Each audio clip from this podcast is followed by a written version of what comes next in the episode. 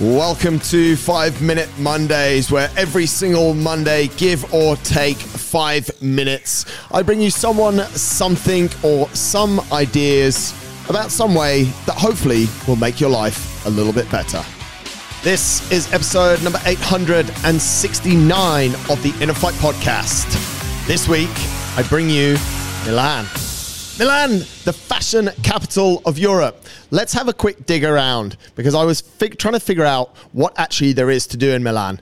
And of course, on the trusty Time Out website, there is a list of over 22 best things to do in Milan.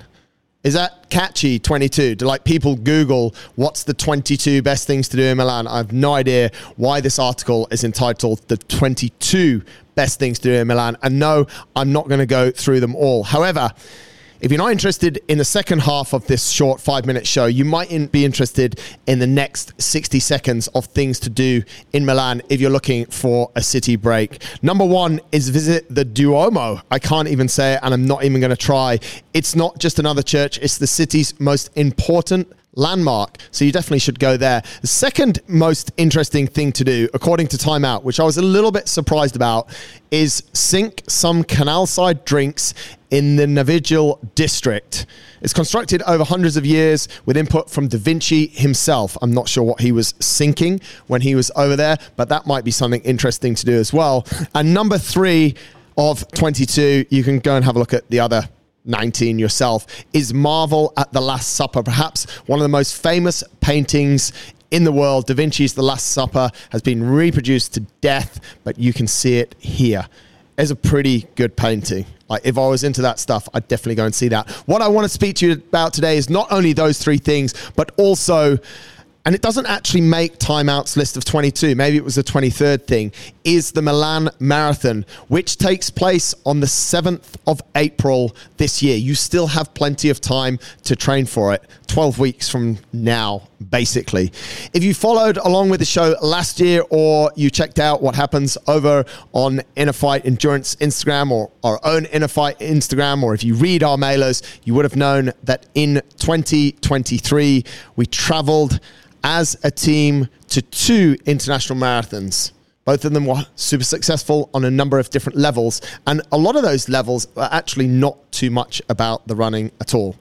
If you're looking for a city break, if you're looking to go and combine that sightseeing, those sinking drinks in the canal with Da Vinci or whatever he was doing, with a little bit of a goal, a physical goal to work towards, that this is something that might tick that box for you. It's the start of the year. You might not have set those goals, even though you listened to the show that I did a couple of weeks ago on preparing for 2024. You might not be quite ready yet. This could tick your box. It's 12 weeks away. There is a marathon, 42.2 kilometers, and there was also, which it's a little bit it's a little bit awkward, but there's a relay.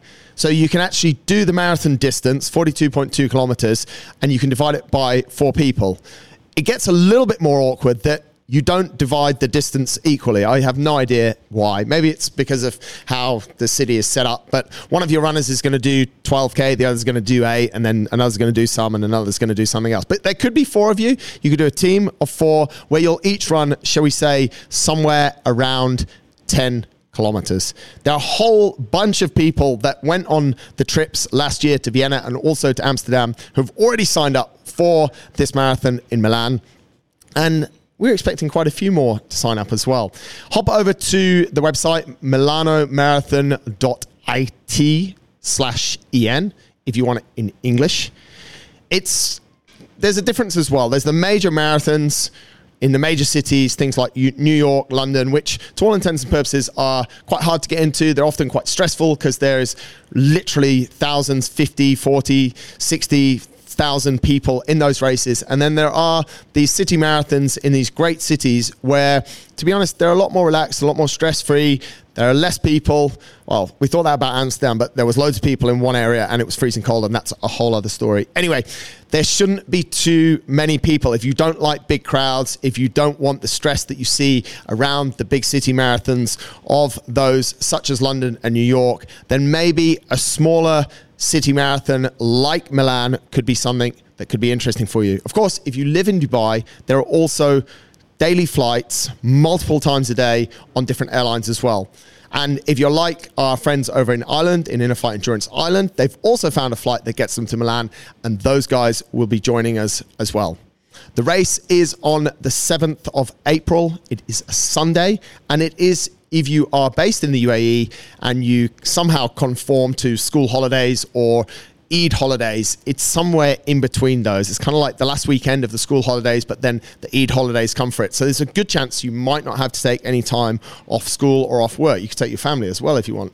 Maybe your family could run as a relay. There's all sorts of options. Head over to milanomarathon.it.